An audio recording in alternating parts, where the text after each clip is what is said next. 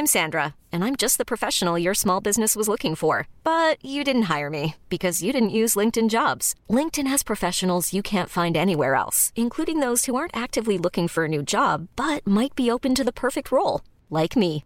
In a given month, over 70% of LinkedIn users don't visit other leading job sites. So if you're not looking on LinkedIn, you'll miss out on great candidates like Sandra. Start hiring professionals like a professional. Post your free job on linkedin.com/achieve today. Hey, it's Danny Pellegrino from Everything Iconic. Ready to upgrade your style game without blowing your budget? Check out Quince. They've got all the good stuff, shirts and polos, activewear and fine leather goods, all at 50 to 80% less than other high-end brands. And the best part? They're all about safe, ethical and responsible manufacturing. Get that luxury vibe without the luxury price tag. Hit up quince.com slash upgrade for free shipping and 365 day returns on your next order. That's quince.com slash upgrade. Millions of people have lost weight with personalized plans from Noom, like Evan, who can't stand salads and still lost 50 pounds. Salads, generally, for most people, are the easy button, right? For me, that wasn't an option. I never really was a salad guy. That's just not who I am. But Noom worked for me. Get your personalized plan today at Noom.com. Real Noom user compensated to provide their story. In four weeks, the typical Noom user can expect to lose one to two pounds per week. Individual results may vary. Siamo giunti così alla nostra ultima lettura del libro del profeta Geremia, ma anzi, come è già stato detto, questa volta noi leggeremo due opere che fungono quasi da cornice rispetto al grande libro di, del profeta, che sono state poste mh, sotto la sua insegna diretta o indiretta e che costituiscono senz'altro un documento interessante della vicenda che è ruotata attorno a questo testimone dell'anno terribile, l'anno del 586 a.C., cioè quello della distruzione della città santa. Si tratta delle lamentazioni e del libro di Baruch. Sono questi i due testi che noi ora dovremo considerare. E soprattutto il primo, le lamentazioni corrispondono molto bene all'atmosfera, al clima, allo sfondo che il libro di Geremia continuamente ci ha proposto. Anzi, il tenore stesso di queste cinque composizioni che tra poco faremo scorrere davanti a noi, il tenore letterario, fa sì, fa pensare spontaneamente che sia quest'opera frutto di un grande autore, probabilmente non Geremia, ma senz'altro che ha respirato gli umori ha respirato il clima e soprattutto la spiritualità del profeta, facendola poi correre su altri binari, indirizzandola verso altre traiettorie, verso altri orizzonti. Cominciamo innanzitutto con le lamentazioni, prima di entrare nell'interno dei testi, due premesse molto semplici, elementari quasi. Cominciamo innanzitutto con tre nomi. Le lamentazioni sono chiamate con tre nomi diversi. Il primo nome è, secondo me, forse il più suggestivo ed è quello usato dalla tradizione ebraica, dalla tradizione sinagogale, che usa la prima parola della prima lamentazione.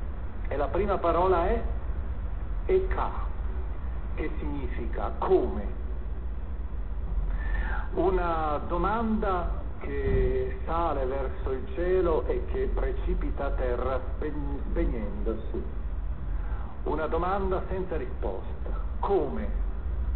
È l'equivalente delle celebri domande del salterio, delle suppliche. Perché? Fino a quando?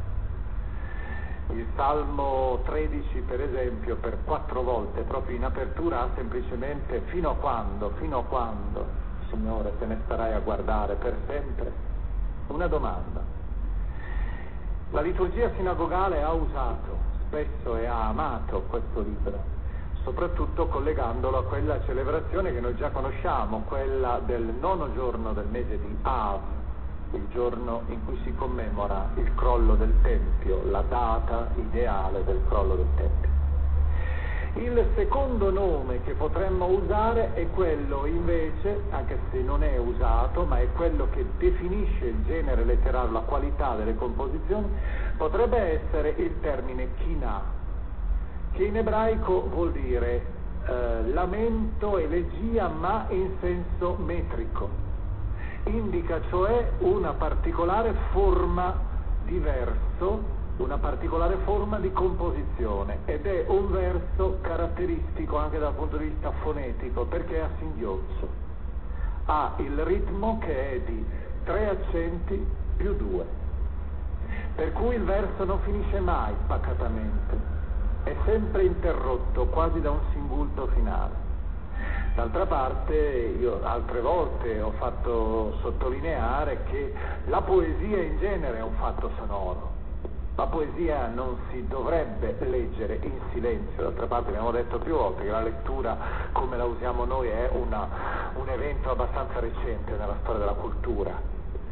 La poesia più di tutto ha bisogno proprio di essere letta, detta, proclamata e una volta proclamata si sente anche tutto il colore dei suoni, tutto l'impasto cromatico che nei suoni ha voluto mettere l'impasto proprio delle tonalità che il poeta ha voluto mettere. Dante Alighieri, per esempio, nella Divina Commedia, è un sapientissimo calibratore, artefice del gioco dei suoni.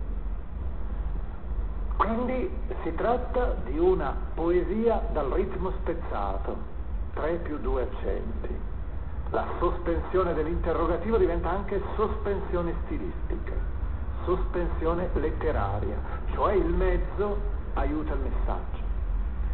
Terzo, c'è poi quell'altro titolo che tra l'altro ricorderemo anche nell'interno di questa, di questa nostra eh, incontro, di questa nostra conferenza, ascoltando un riferimento preciso musicale il titolo che i, uh, i, 70 e la Vulgata, cioè la traduzione greca e la traduzione latina della Bibbia, hanno dato alle lamentazioni è quello di frenoi, freni, che in, uh, in greco significa, anche in latino, la, in latino poi la pura trascrizione del greco, significa lamentazione, lamento, un lamento cantato.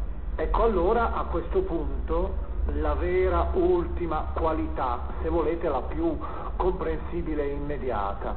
Si tratta di una grande supplica distribuita in cinque parti.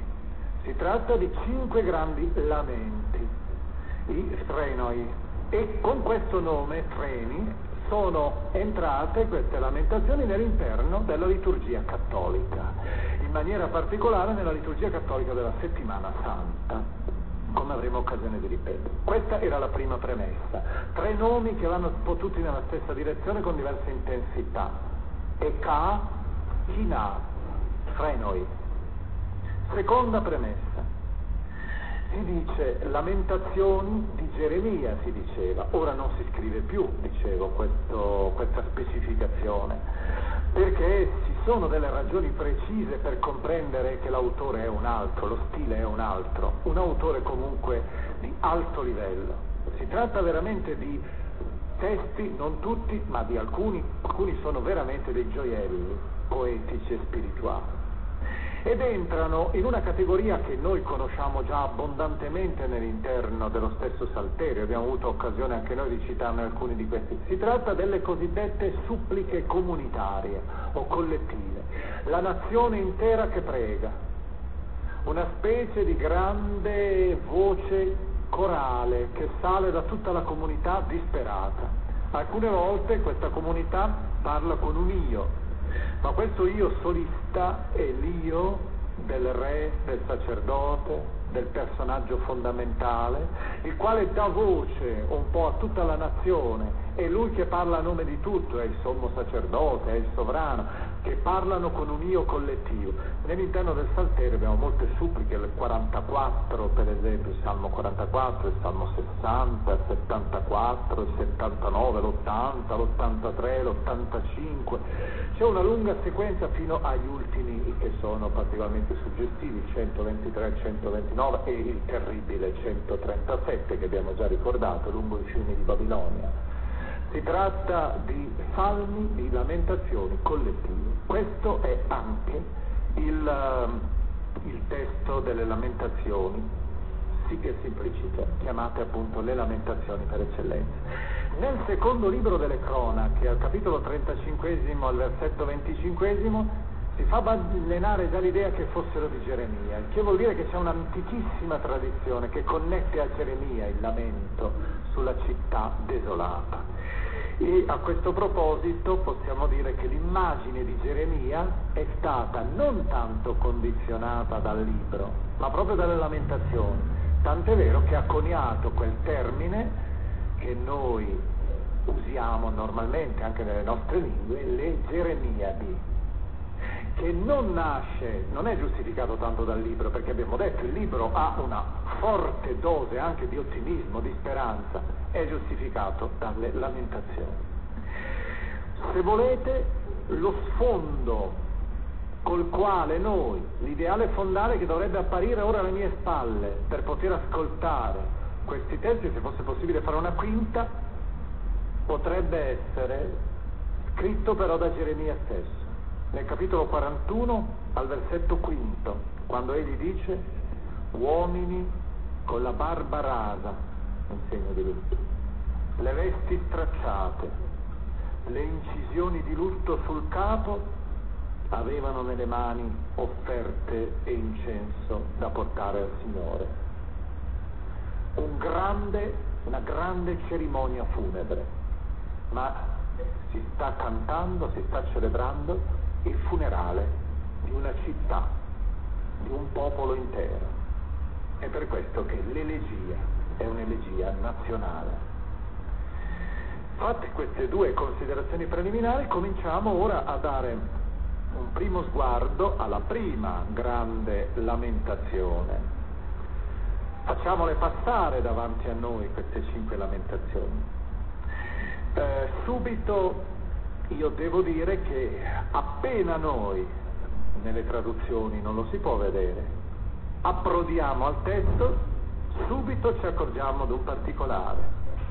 Le prime quattro lamentazioni sono costruite con una tecnica altrimenti già nota, penso ad, anche a voi, la tecnica dell'acrostico alfabetico.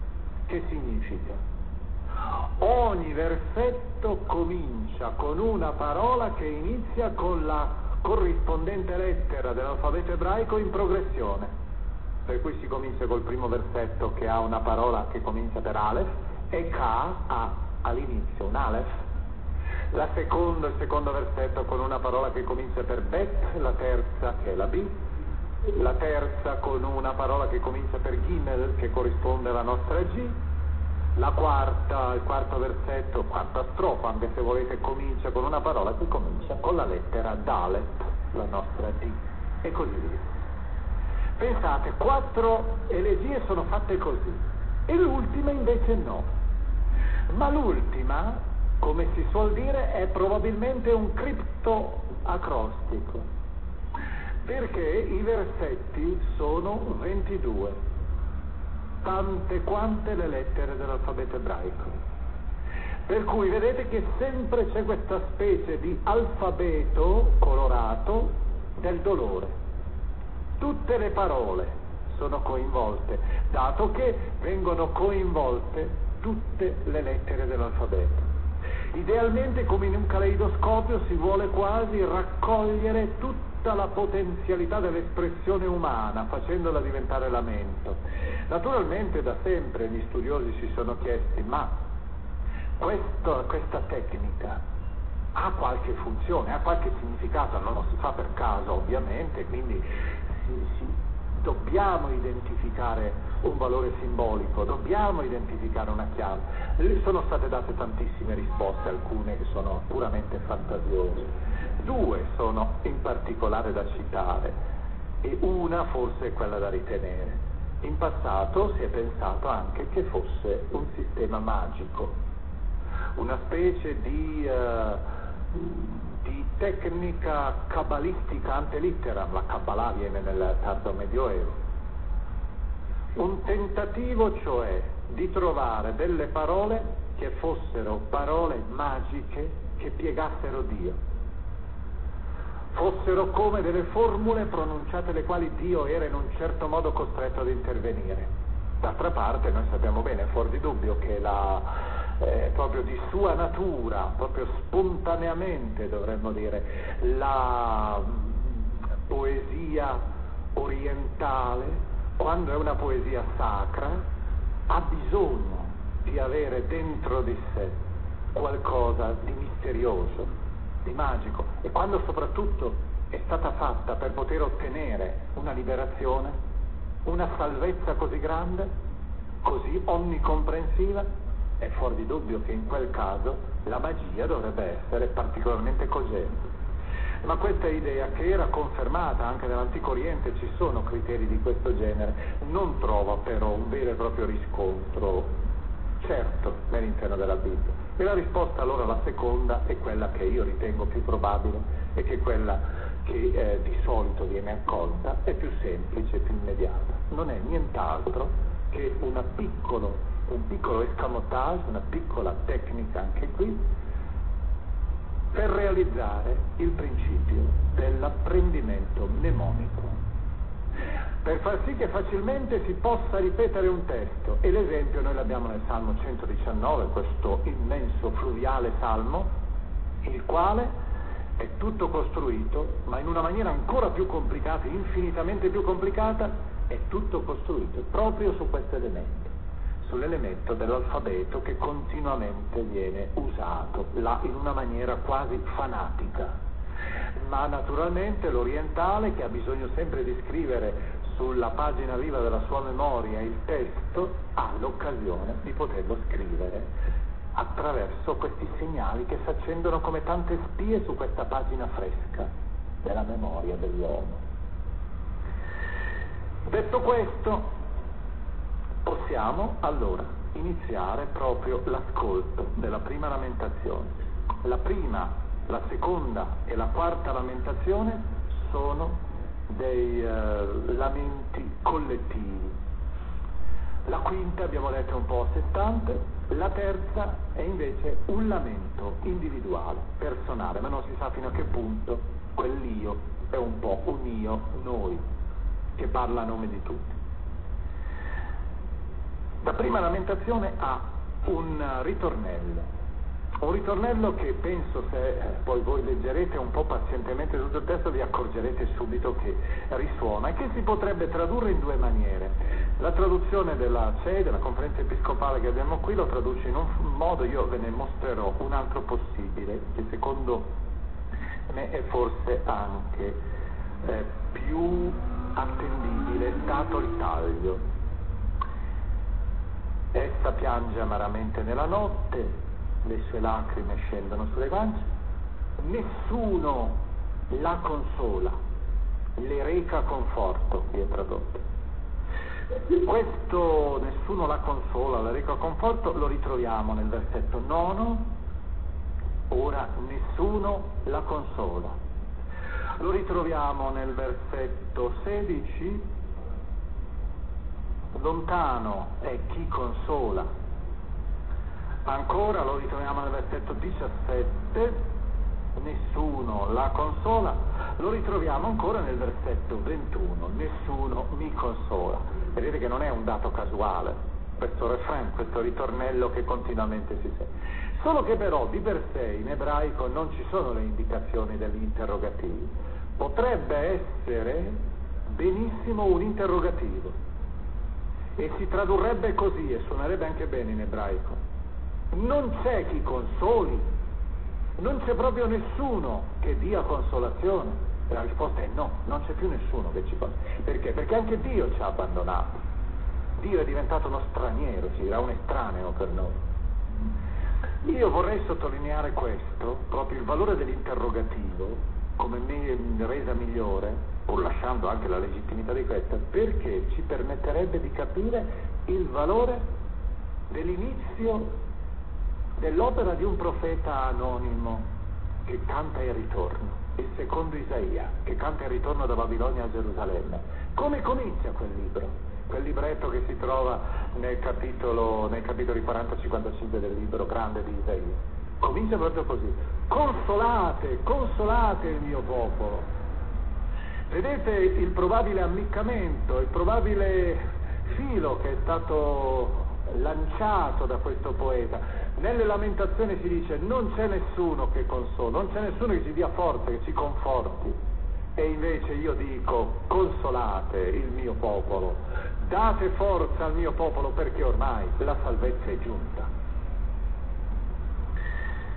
Il testo si muove secondo il testo della prima lamentazione, secondo due movimenti.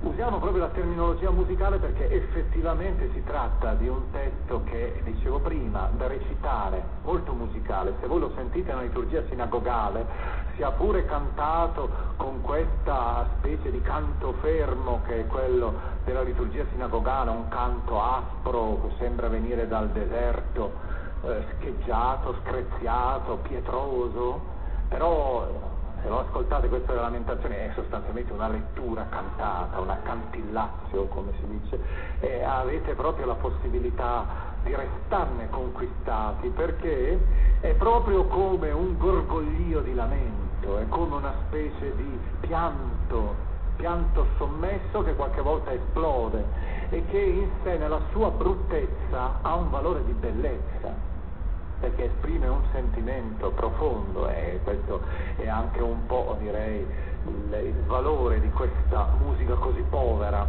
una musica quasi materica, diremmo noi come certe composizioni contemporanee, che vuole però a tutti i costi rendere la materia che c'è dentro di noi. Due movimenti, dicevo. Nel primo, i primi undici versetti, è il poeta stesso che parla di Gerusalemme in terza persona, di lei il secondo movimento, dai versetti 12 al 22, è Sion stessa che entra in scena e canta la sua elegia.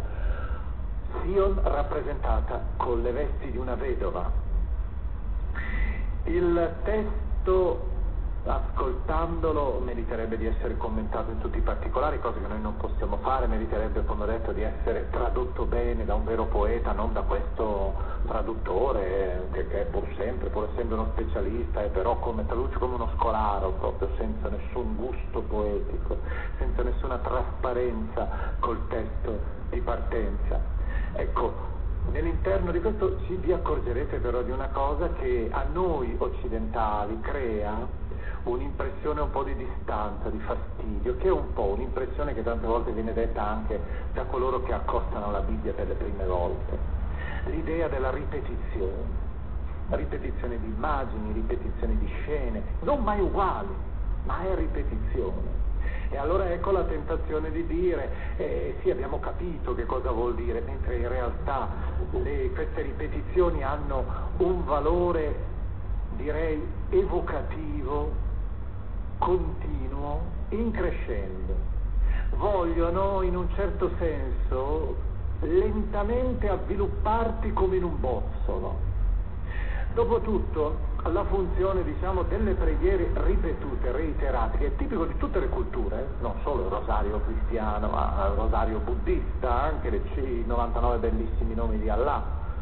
Questa ripetizione non vuol dire che tu devi stare attento alle parole che dici, e perché sono sempre quelle, una volta che ragazzi capite, non puoi essere come un bambino che, che ha sempre bisogno per leggere il testo di ricominciare a compitare le lettere. La funzione è quella dell'attenzione globale. Un'attenzione globale è un'immissione globale nel mistero che tu annunci, nel mistero che tu ricevi, nella comunicazione, nel dialogo che tu stabilisci. E allora avvolto nella ripetizione tu lentamente senti germogliare dentro di te il sentimento, quell'emozione, quello status, quella situazione. È per questo che il Salmo 119 è brutto da recitare ed è bellissimo una volta che si è capito questa finalità. È per questo che piaceva a Pascal che lo diceva tutti i giorni. È brutto perché dice sempre la stessa cosa, io sarò fedele alla tua legge, o oh Signore, la tua legge è la guida per la mia vita. E dirlo per centinaia di volte diventa alla fine anche stucchevole, ma in realtà il modo con cui è porto questo eh, questo messaggio è proprio coinvolgente, per cui devi proprio lasciarti conquistare come da queste musiche orientali a spirali che salgono sempre di più verso l'alto, coinvolgendoti, avvolgendoti, qualche volta, se non si è esercitati, travolgendoci. Vediamo di ascoltare qualche battuta questa, del primo e del secondo movimento. Comincia, è molto d'altra parte però sentirete che è anche molto bello, molto fragrante il testo. Comincia con questo come angosciato, questo interrogativo fondamentale, è l'interrogativo eterno. Perché ci è successo questo? Come mai? Che senso ha tutto questo? E voi sapete che è un po', diciamo, il nucleo della filosofia il nucleo della teologia, è quasi sempre stato i primi scritti che sono un po' di una certa compiutezza, per esempio nel mondo egiziano e nel mondo mesopotamico, sono scritti di teodicea, cioè cercare di giustificare il mistero del male, il mistero della sofferenza.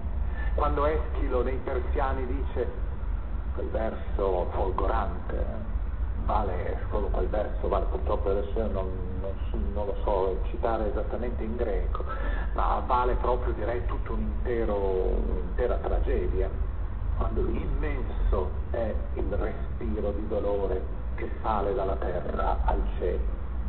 Ci sarà mai un Dio che lo raccoglie?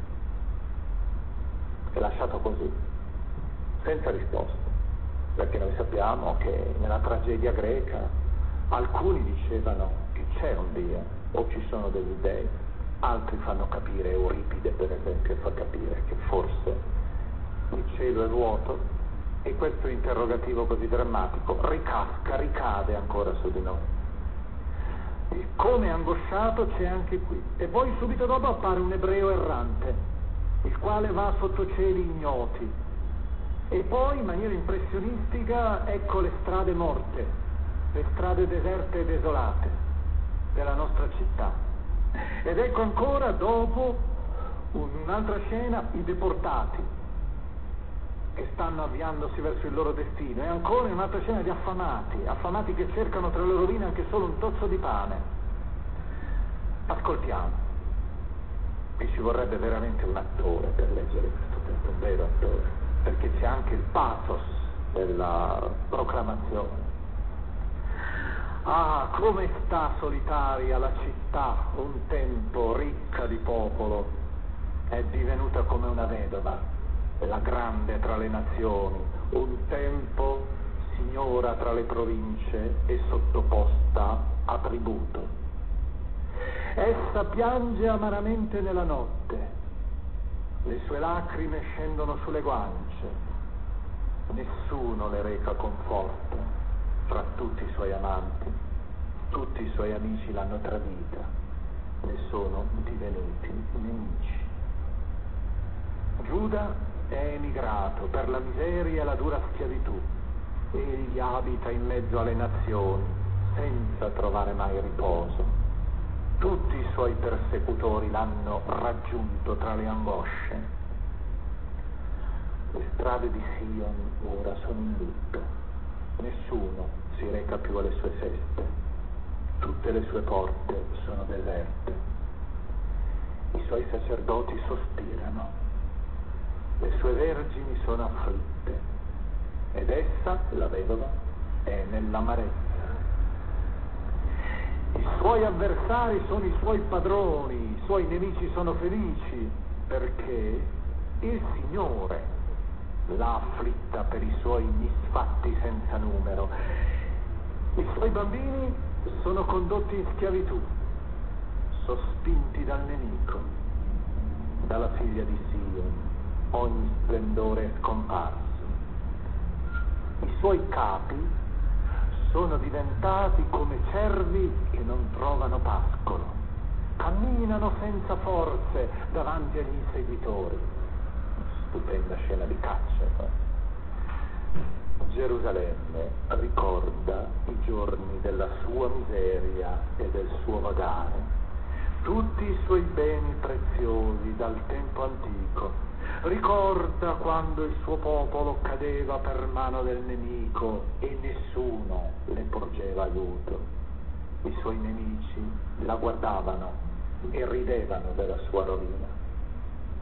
Io vorrei dire soltanto due cose. Vi siete accorti della ripetizione delle immagini, ma come non siano uguali e le, emozioni, i sentimenti, anche se è lo stesso tema. Il secondo, cosa di cui non vi siete accorti, la bruttura di questa traduzione rispetto alla bellezza dell'originale. Tradurre proprio così, qualche volta per esempio con frasi che sono quasi frasi fatte, quando invece nell'originale c'è proprio il desiderio di rendere il, eh, le emozioni anche con un linguaggio sofisticato, raffinato. Non si dice che i suoi nemici sono felici, ecco, hanno conquistato, sono felici. Questa è una banalità. Nell'originale si dice i suoi nemici I'm Sandra, and I'm just the professional your small business was looking for. But you didn't hire me because you didn't use LinkedIn jobs. LinkedIn has professionals you can't find anywhere else, including those who aren't actively looking for a new job but might be open to the perfect role, like me. In a given month, over 70% of LinkedIn users don't visit other leading job sites. So if you're not looking on LinkedIn, you'll miss out on great candidates like Sandra. Start hiring professionals like a professional. Post your free job on linkedin.com/achieve slash achieve today. Hold up. What was that? Boring. No flavor. That was as bad as those leftovers you ate all week. Kiki Palmer here, and it's time to say hello to something fresh and guilt-free. Hello Fresh. Jazz up dinner with pecan-crusted chicken or garlic butter shrimp scampi. Now that's music to my mouth. Hello Fresh. Let's get this dinner party started. Discover all the delicious possibilities at hellofresh.com. gustano la beatitudine. E la beatitudine è quella proprio eh, promessa ai giusti, è la beatitudine scatologica riservata agli eletti. Secondo momento, secondo movimento, passiamo oltre. Avete visto, avete sentito che si annunciava. Ora Gerusalemme sta ricordando quei giorni, quei giorni fatali, tragici. Ecco che di fatti nei eh, versetti 12-22 c'è la rappresentazione della, eh, di Gerusalemme che parla. La finale era, nel versetto 11, tutto il suo popolo sospira in cerca di pane. Danno gli oggetti più preziosi in cambio di cibo per sostenersi in vita. Eh, tra parentesi, se volete sovrapporre un po' a questa, queste scene, a queste parole che sentite, tutto quanto voi conoscete, conosciamo da filmati, da testimonianze, eccetera, su quanto hanno fatto i nazisti agli ebrei anche sulla reazione degli ebrei, questo sdegno che si intravede a un certo momento, e il problema dell'olocausto e così via, voi eh, avete proprio la possibilità di, di sentire come ci sia quasi una specie di coincidenza, coincidenza di immagini, d'altra parte anche altre volte leggendo Geremia abbiamo avuto occasione di sottolineare queste coincidenze che sono state tra l'altro anche sono state testimoniate poi da una signora che non so se è qui questa sera qui davanti a noi, una signora ebrea che è qui presente, la quale ascoltando soprattutto quella lirica che abbiamo letto di eh, tempo fa di Nelly Sachs ha, ha, avuto davanti agli occhi tutto ciò che ha provato ai campi di concentramento nazisti e soprattutto tutte le persone che sono le sue persone che sono finite là. Il versetto 11 finisce con questo inizio. È l'inizio della donna vedova Gerusalemme che parla. Osserva, Signore, e considera come sono disprezzata. E poi comincia il canto.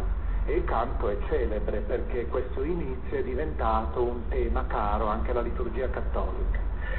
Sion, vedova, canta la sua elegia al Signore che sente come un giudice. Non sono stati i babilonesi, dice, a ucciderci. E qui è la, la diversità rispetto all'ebraismo non credente.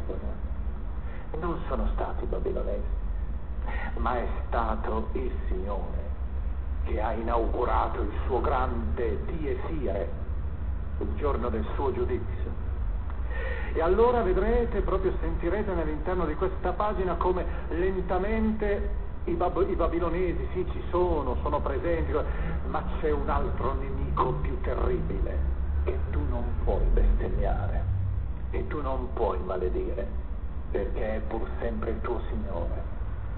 Egli appare in scena, e anche questa è un'immagine ripresa poi dall'Apocalisse, un'immagine di grande potenza, appare in scena come un vendemmiatore, oppure come un trebbiatore, uno che sta tutto pareggiando, tagliando, ma soprattutto la vendemmia è l'immagine più plastica perché poi schiaccia gli acini e schiacciando gli acini cola il sangue, il sangue dei nostri corpi, noi siamo diventati grappoli della tua vendetta, del vino della tua vendetta che ti inebria. E alla fine tutto diventa allora, come potete ben immaginare, confessione. Diventa confessione del peccato. C'è quindi una concezione della tragedia squisitamente teologica. C'è una concezione della tragedia squisitamente etica, cioè letta in chiave di retribuzione, questa famosa teoria della retribuzione che certamente ricordate, presente negli amici di Giobbe, contestata da Giobbe, contestata da Gesù, ma pur sempre una componente rilevante dell'Antico Testamento.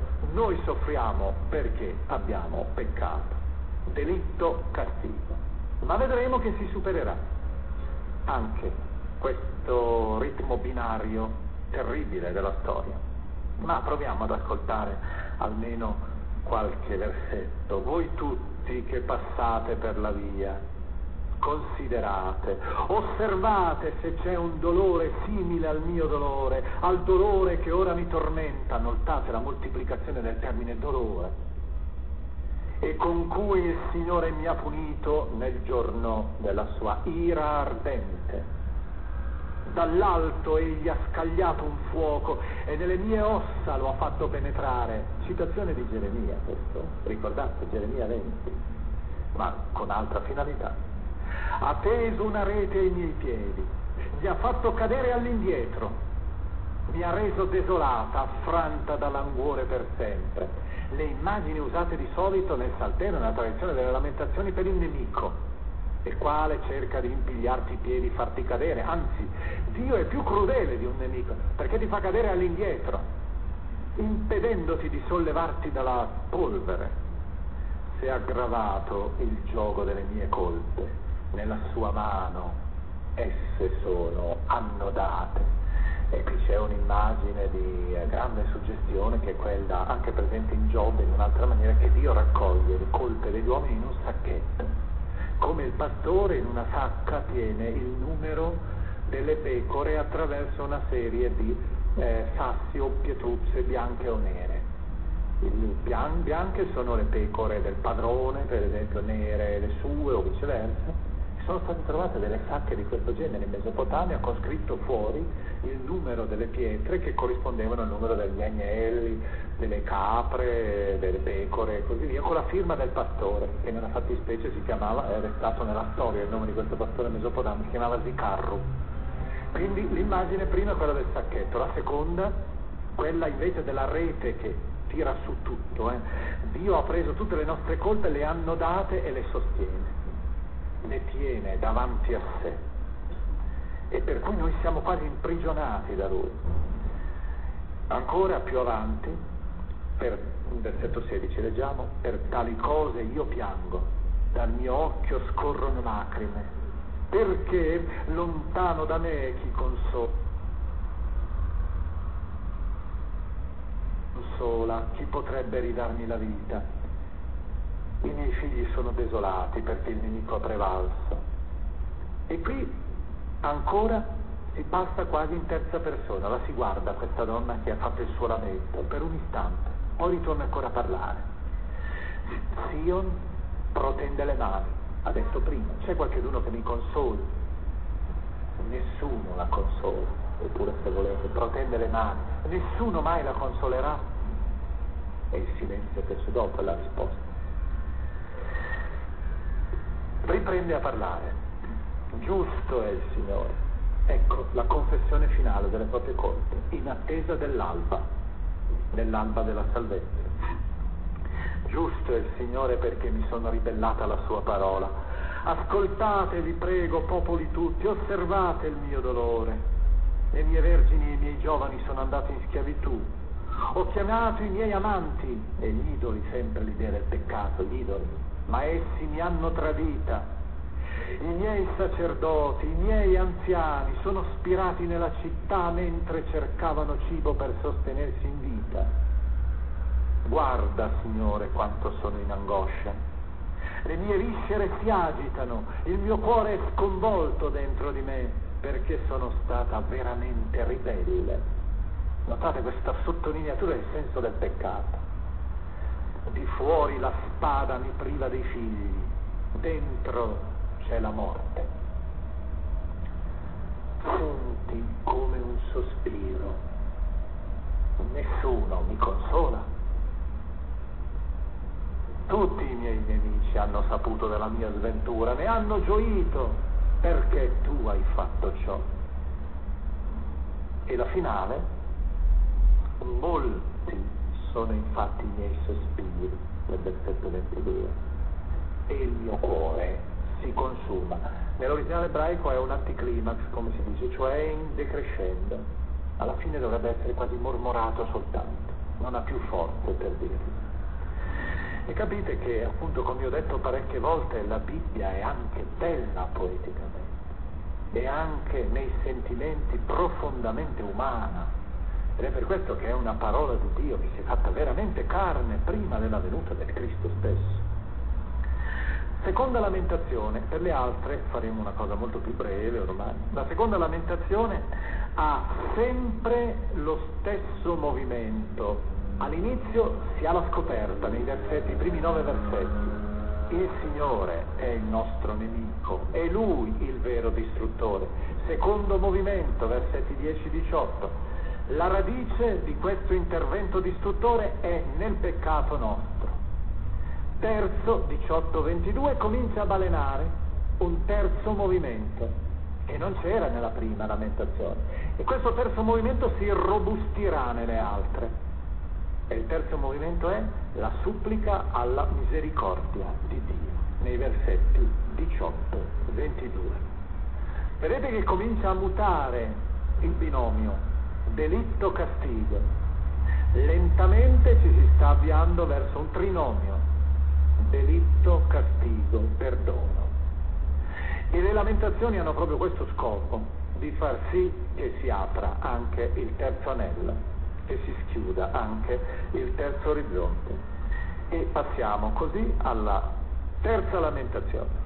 La terza lamentazione, quella del capitolo terzo, ho detto, è un salmo, citato qui probabilmente salmo personale, ma se vuoi, un salmo molto lungo d'altra parte, sono 66 versetti, un salmo fluviale, torrenziale, una supplica di un infelice, ma senz'altro la vostra lettura personale vi farà capire che dal versetto 40 in avanti questo io non c'è più. L'io che pregava prima diventa improvvisamente un noi e si comincia a dire esaminiamo la nostra condotta, scrutiamola, ritorniamo al Signore, innalziamo i nostri cuori al di sopra delle mani, verso Dio nei cieli. Abbiamo peccato, siamo stati ribelli, tu non ci hai perdonato, ti sei avvolto nell'ira come in un mantello e ci hai perseguitati, hai ucciso senza pietà, ti sei avvolto in una nube, bellissima questa immagine, così che la supplica non giungesse fino a te. Ti sei nascosto per non ascoltare il nostro grido. Ci hai ridotti a spazzatura e rifiuto in mezzo ai, ai popoli, hai spalancato la bocca con, hanno spalancato la bocca contro di noi tutti i nostri nemici, terrore e trabocchetto sono la nostra sorte, desolazione e rovina eccetera, e continua poi anche con un personaggio intermedio, un terzo, che fa la funzione della lamentazione prima, cioè il personaggio che descrive la situazione. Anche quando nell'interno di questa finale, dei versetti 40-66, si incontra l'io, ormai è l'io di Sio.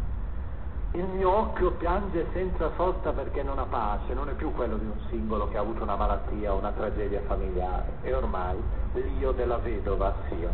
Leggetelo perché questa finale, io vorrei soltanto adesso leggervi pochi versetti, ma leggetelo tutto, è una finale molto più mossa molto più increscendo e soprattutto continuamente una specie di, di atto d'accusa a Dio, una, eh, una specie di appello diretto in attesa che egli risponda, immediato, ma basterebbe soltanto ascoltarlo e dire tu hai udito la mia voce, non chiudere l'orecchio al mio sfogo.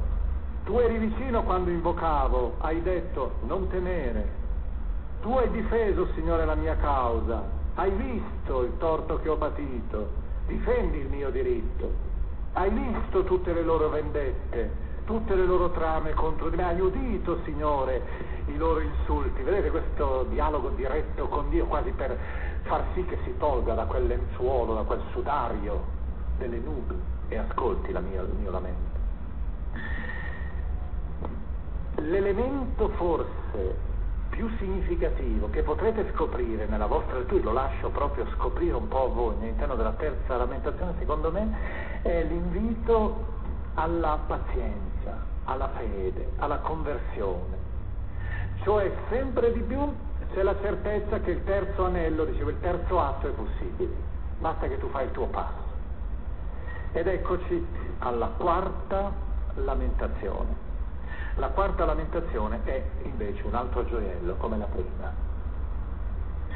È, potremmo quasi dire, la rappresentazione, soprattutto nei primi 20 versetti, cioè nella parte principale, quasi totale del testo,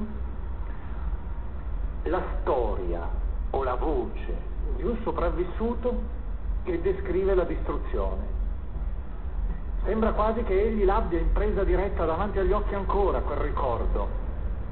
Ah, come si è annerito l'oro, si è alterato l'oro migliore, sono disperse le pietre sante all'angolo di ogni strada.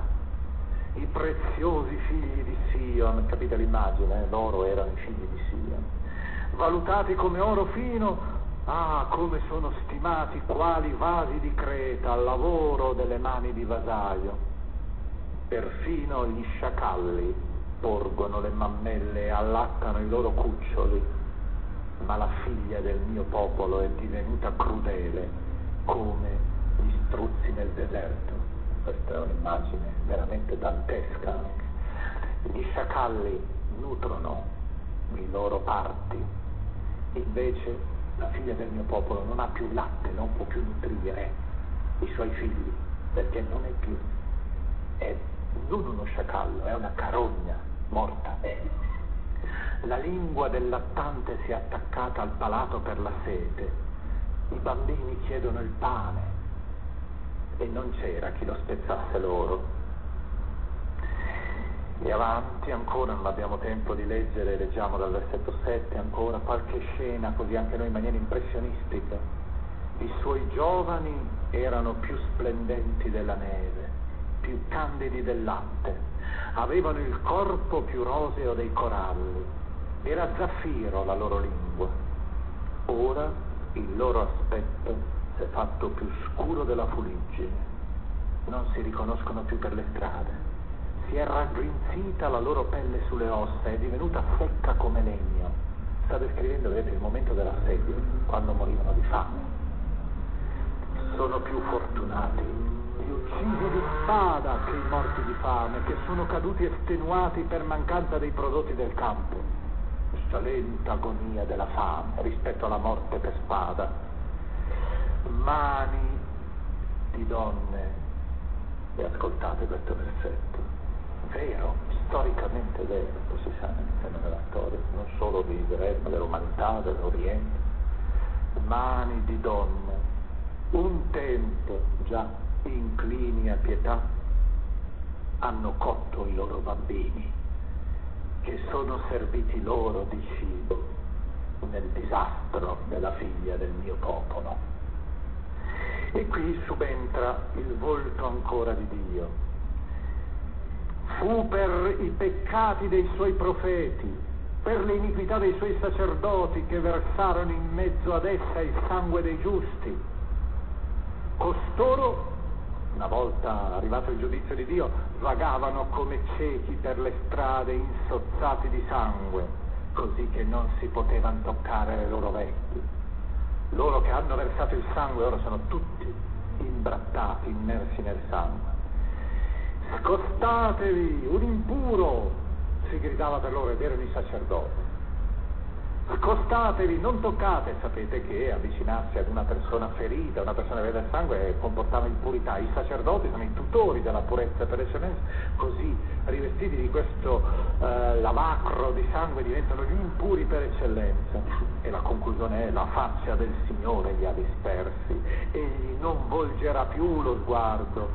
Non si è avuto, non ha avuto il Signore riguardo né dei sacerdoti, non ha usato pietà per gli anziani e vorrei leggervi però la finale, perché gli ultimi due versetti sono proprio potentissimi e cancellano quasi tutti i venti precedenti terribili.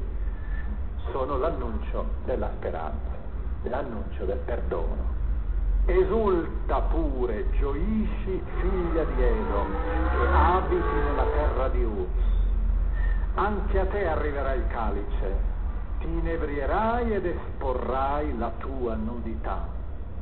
È completa la tua punizione, figlia di Sion. Egli non ti manderà più in esilio, ma punirà la tua iniquità, figlia di Edom. Scoprirai i tuoi peccati. È la stessa finale del Salmo 137 per certi aspetti. Anche là si citava Edom. Edom era il nostro parente, ricordate, Esaù e Giacobbe, fratelli quindi era una razza parallela alla nostra degli Edomiti. E gli Edomiti avevano tradito, erano passati con i babilonesi. E allora ecco, questa punizione che c'è su di noi finirà, non torneremo più in esilio, toccherà a te adesso, a te che sei stata la traditrice, che ci hai schiacciato più ancora dei babilonesi, perché l'offesa, quanto più è l'offensore è caro, tanto più grave è l'offesa.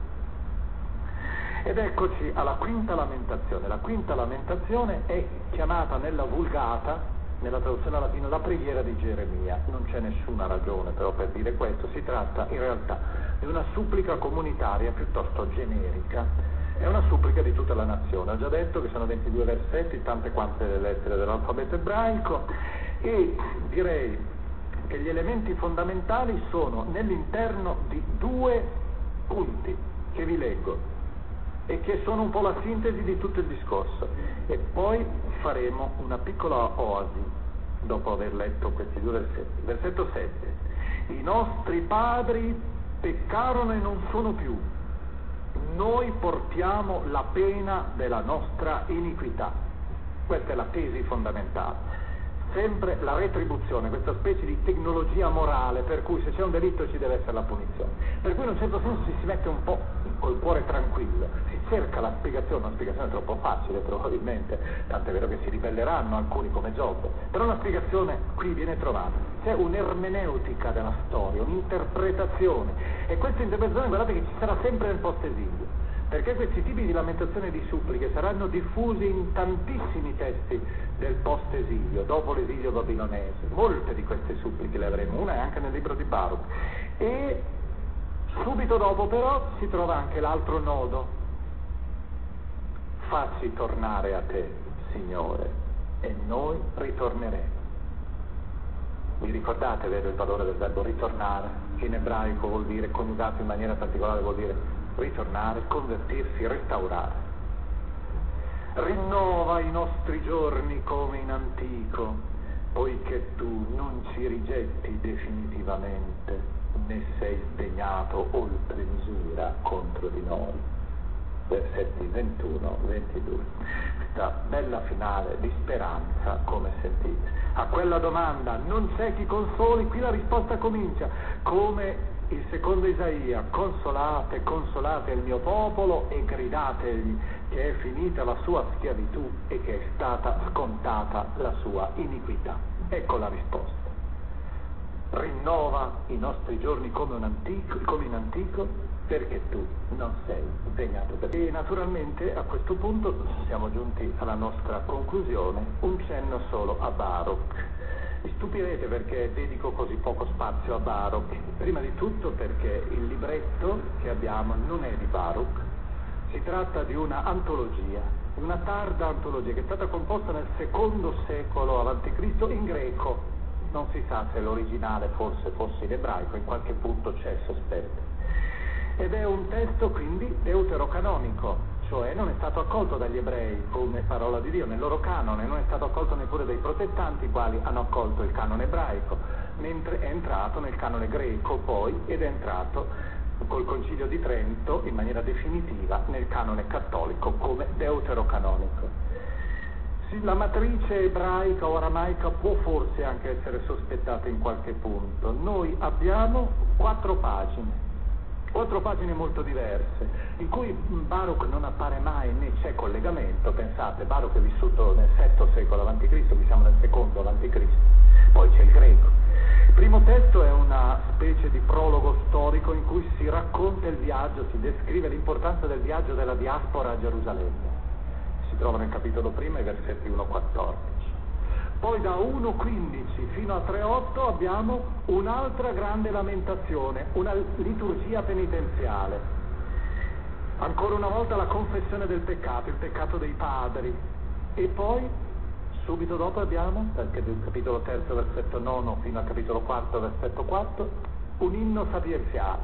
Si canta la sapienza di Dio, la quale è nella Torah la sapienza che ha creato si condensa nella legge che è stata data ai nostri padri, nello spirito di quanto canterà in quello stesso secolo il Siracide, l'Ecclesiastico, nel capitolo 24, sapienza e legge.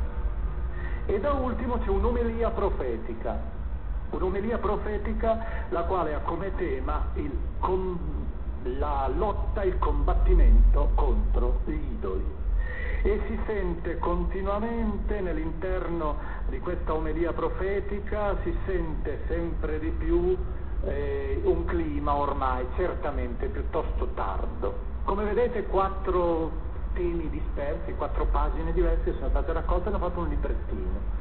Un librettino che forse una volta vale la pena di leggere, c'è anche qualche bagliore all'interno di questo libro, ma il sapore generale è piuttosto il sapore direi un po' scolastico, un po' didascalico.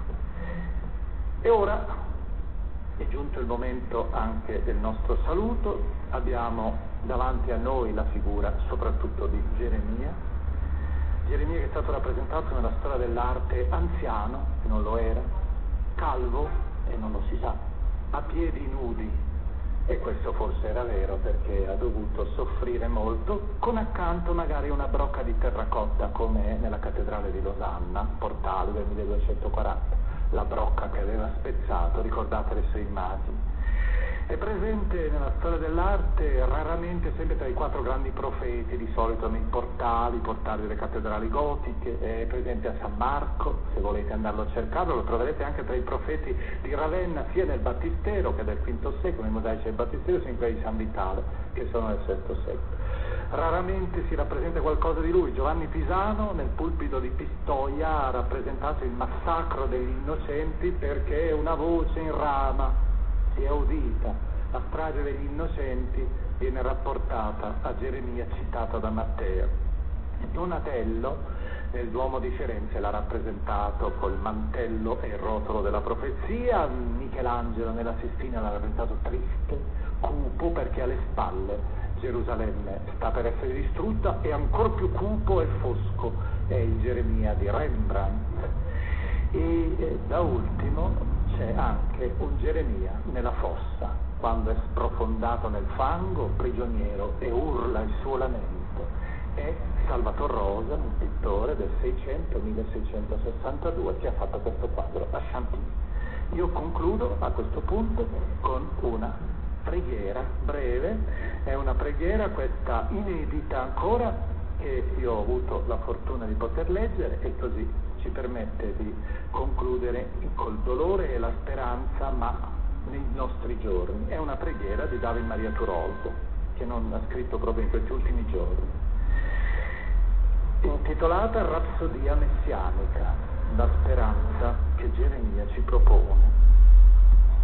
Ma ora a noi avanzano solo l'inverno e la notte e senza scampo sono le nostre vite in queste città maledette. La morte siede sugli usci delle case, o con stivali e lancia e corazza va per le strade, in stridori di migliaia di trombe. ora volteggia trionfante sul capo, in risa di corvi a stormo. Invece, fiorito è il deserto, popolata è la solitudine, angeli sono scesi tra le fiere a servirlo. E per quanto anche per me ancora cavalli dallo zoccolo duro mi passano sul ventre e ancora la notte sul mondo risuona di gemiti, tutte le lettere del divino alfabeto sono in fiore per il cantico nuovo. Ecco il cantico.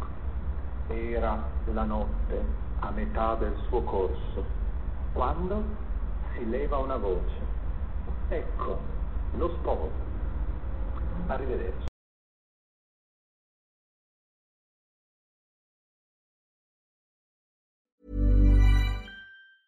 Witness history at Roland Garros, where old rivalries meet new talent on the clay battleground. Tennis Channel Plus is your place to watch. Stream every court from your phone or smart TV live in HD. Experience three weeks of unparalleled access as the world's top players in tennis face off to see if the veterans maintain their dominance or if a fresh face rises to challenge them. Daily live coverage of the French Open begins Monday, May 20th.